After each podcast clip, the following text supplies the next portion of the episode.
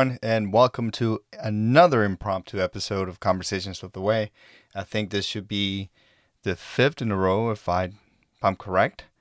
And um, going strong. Let's see how many more we can pull before the end of this season. They're all impromptu, but I think they all come with some very good stuff. A lot of good conversations come out of it. I think a lot of, um, you know, uh, tugging of the spirit as you listen to it. Uh, maybe you disagree with some of it, maybe you don't, but hopefully you can take that to the Father in prayer, supplication, thanksgiving, and work those things out through Him. And I don't know, maybe um, you know next season um, we can have conversations together about all these things. That would be awesome, because what better way to get to know the Father uh, besides you know being in prayer and reading His Word than to talking to other believers, other brothers and sisters in Him um, about just how wonderful He is and about His love. But with love also comes discipline. And that is a word that I'm not sure if is spoken in ministries or churches or, you know, wherever it is that you're you're feeding yourself uh, from. But um, you know, there is discipline in in this faith. This is not a you know um, you know, do what you want and there's no consequences or anything like that. Now, you know, there's there's there's self-discipline that you can have, and that's important. But then there's the discipline that you are given as well. As you you'll hear me say this a lot in the episode. You've ha- you have heard me, and I think you you will you will continue to hear me say that I, I one of the things that helped me is not seeing God like this old man in the sky with a you know big white beard looking down on me and you know throwing bolts. That's that's a a fake god that somebody came up with to cause confusion and all these other things. But another way that people have seen god is this as also this old man up in the sky that he loves you unconditionally. Like there's no conditions. Like you can do whatever you want and no problem. Hit your your wish is his command. He works for you, right? And it doesn't work that way. There is such thing as as discipline, and there should be. Think about where we at here now in this world. You have to have discipline. If you don't take care of your the things in your daily life. You know, wake up on time if you don't get to work on time, if you don't do the things you have to do in your home, if you don't pay attention to the little things in life, because the little things end up being major things later on. So, discipline is definitely a major part of it. But think about your earthly father. And if you didn't have a good earthly father, then again, you know, this may be a little bit difficult to understand. Um, I'm sorry you didn't have someone there for you when you were a child. As, as I think there's enough evidence out there to suggest that a two parent household is the appropriate thing. It's, it's what you really want to see. Um, you know, sadly, it happens. Some people grow up in a one parent household, and that doesn't mean that you as a child or a child you know is destined to fail or anything like that. But you know the reality is, and as sad as it is, is the odds are against a child with one parent there, especially if the father's not there. And there's this um show I watch, and there's this guy that interviews um, a lot of people that, that are in the streets, so they're you know prostitutes and you know drug addicts and things like that. And um, I recently heard him that he has done about 5,000 interviews with people out in the streets. And he said that maybe out of the 5,000, maybe like five of them have gotten their life together. I mean, that's crazy. You know, five people out of 5,000. Because it's really hard once you get you know to that to that point it's um you know it's a point of no return. And that's why you know having a father there it's it, it's so important in in children's life and uh, it's important for the father to be present there. Uh, the Father provides you know discipline, and um, um, I, I'm I'm very I, I love my father uh, very much for him having disciplined me in my life and you know um, other uncles and other men that were around me but you know not not everybody has that. So I I'm, I feel very blessed about that. I'm you know definitely looking looking back at it now I'm really grateful. So you know that that makes me think of um of this scripture and that is Hebrews uh, chapter 12 um, starting in verse 4 and it's titled well, let's go to the English Standard Version. Let's do that. Um, I prefer that version hmm, better than most. Not to say the other ones are bad or anything like that. It's just you gotta understand. You know, I think we've talked about that before in the past, but just a different version. So again, starting on verse four. In your struggle against sin, you have not yet resisted to the point of shedding your blood, and you have forgotten the exhortation that addresses you as sons. My son, do not regard lightly the discipline of the Lord, nor be weary when reproved by him. For the Lord disciplines the one he loves, and chastises every son, to, every son whom he receives. It is for discipline that you have to endure. God is treating you as sons. For what son is there whom his father does not discipline? If you are left without discipline in which all have participated, then you are illegitimate children and not sons. Besides this, we have had earthly fathers who disciplined us and we respected them. Shall we not much more be subject to the Father of spirits and live? For they discipline us for a short time as it seemed best to them, but he disciplines us for our good, that we may share his holiness. For the moment, all discipline seems painful rather than pleasant, but later later, it yields the peaceful fruit of righteousness to those who have been trained by it. Therefore, lift your drooping hands and strengthen your weak knees, and make straight paths for your feet, so that what is lame may not be put out of joint, but rather be healed. Strive for peace with everyone, and for the holiness which without which no one will see the Lord. See it, no, see it that no one fails to obtain the grace of God, that no root of bitterness springs up and causes trouble, and by may become defiled, that no one is sexually immoral or unholy like Esau, who sold his birthright for a single meal. For you know that afterwards, when he desired to inherit the blessing, he was rejected, for he found no chance to repent, though he sought it with tears.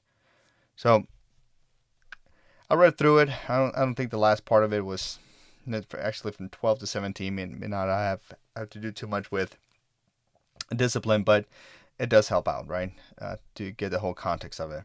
But I mean, in a nutshell, he's you know, there's telling you the scriptures are telling you that just like an earthly father will discipline his children, God is doing the same thing, right? And it's it's for your own good. It's for to bring holiness, right? Set apartness, to bring um, a good fruit that may come out of it, right? So when we have made a covenant with God and have a relationship with Him through Jesus, uh, there will be times of discipline. And we shouldn't think of that discipline as the Father hates us or, um, you know, or anything negative. Just take the discipline.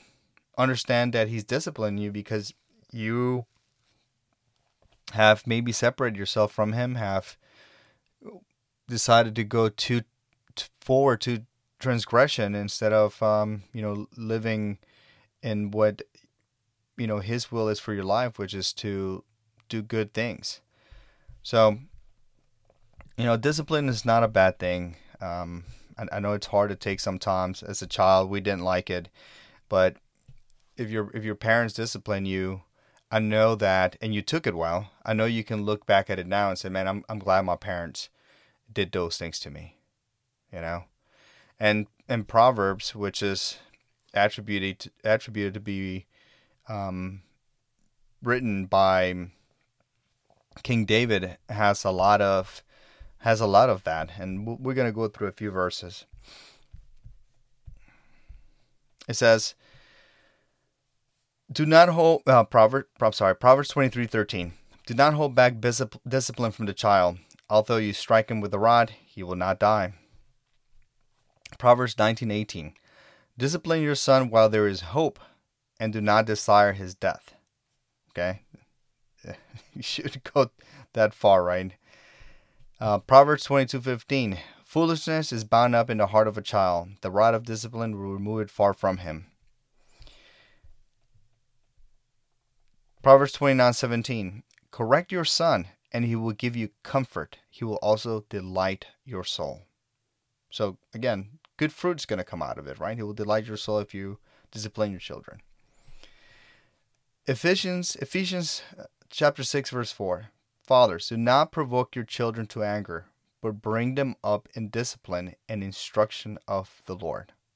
I think that's great, right? It's just not one of the things that I've talked about with um, other friends of mine uh, that that are our age, that that I think that parents, some parents, I think at least the ones around me, I think are doing a very good job is explaining to their children like why are they being disciplined. Okay, sometimes our parents, you know, and that just goes back to what their parents did to them. You know, we'll just get disciplined, and we really couldn't understand really why we got disciplined sometimes.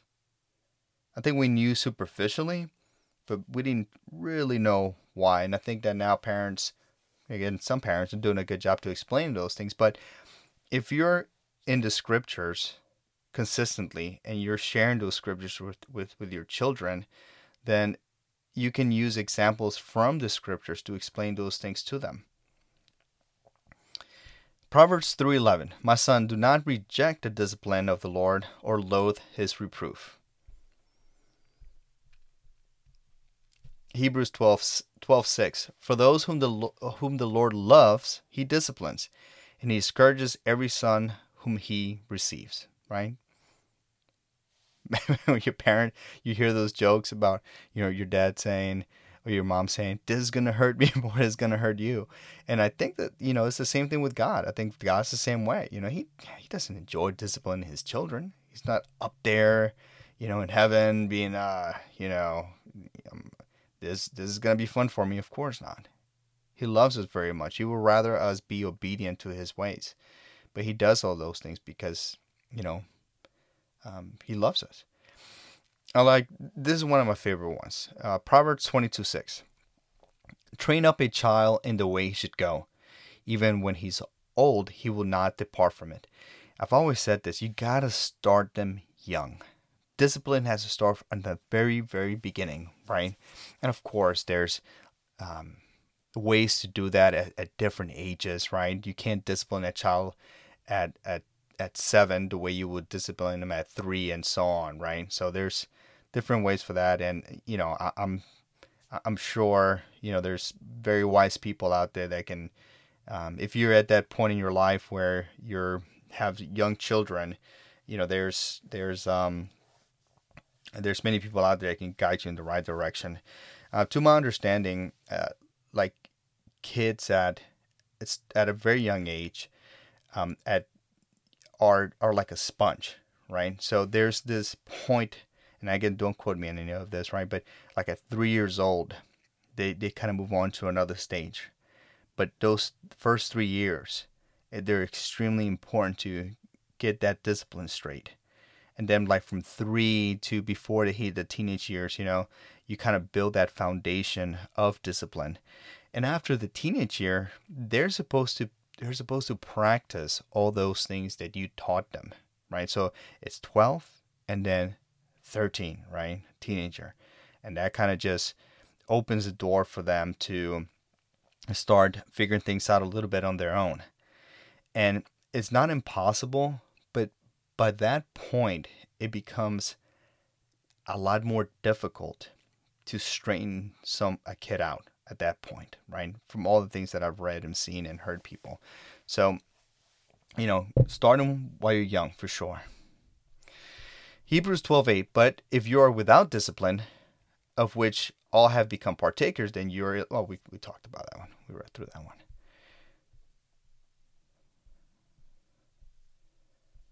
Let's see. Deuteronomy 21:18. If any man has a stubborn rebellious son who will not obey his father or mother, and when they chastise him, he will not even listen to them. Ooh, I know we all hope we don't have children in that manner. Um, I feel for parents that are going through um, that struggle. M- must be really hard.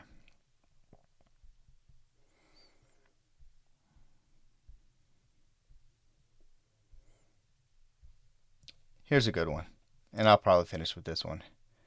Um, well, these two. Proverbs 12:1. Whoever loves discipline loves knowledge, but he who hates reproof is stupid. Strong words there, but I'm sure another.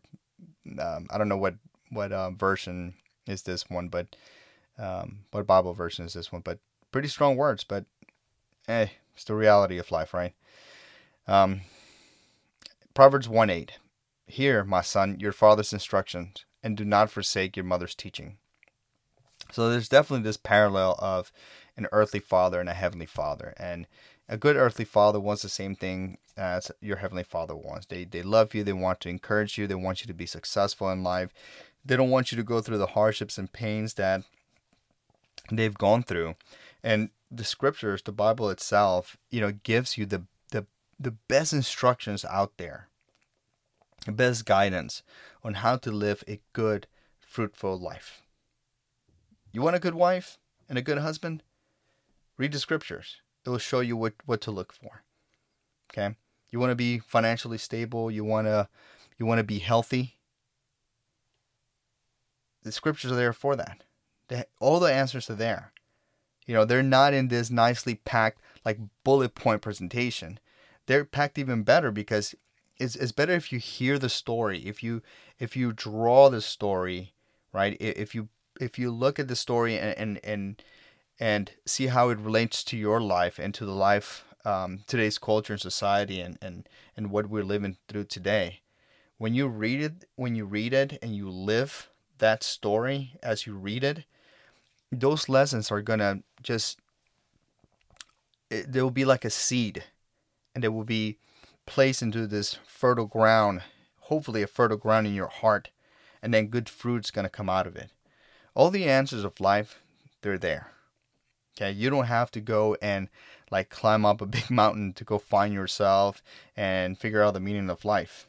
No, it's rather simple. Everything's there. You just got to read it. Okay? Yeah, I mean, listen to a podcast or going to church. Look, good things, right? Nothing wrong with that to a certain extent. But God wants to have a personal relationship with you. Not through your pastor or through a podcast to him. He wants you to personally come to him in private and just have a conversation with him. Read about him. Ask him questions freely. He loves you. He loves you very much. He cares for you. He, he wants you to live a long, long, happy life an abundant life, a life full of shalom, of peace. If you don't have that relationship with Him, what is He supposed to do? He's there for you, right? Even when you have rejected Him, even when you have turned your back on Him, He has been there for you. But good earthly fathers do the same thing. Good earthly fathers, not at the at the first time you were disobedient, they tell you, get out of my house.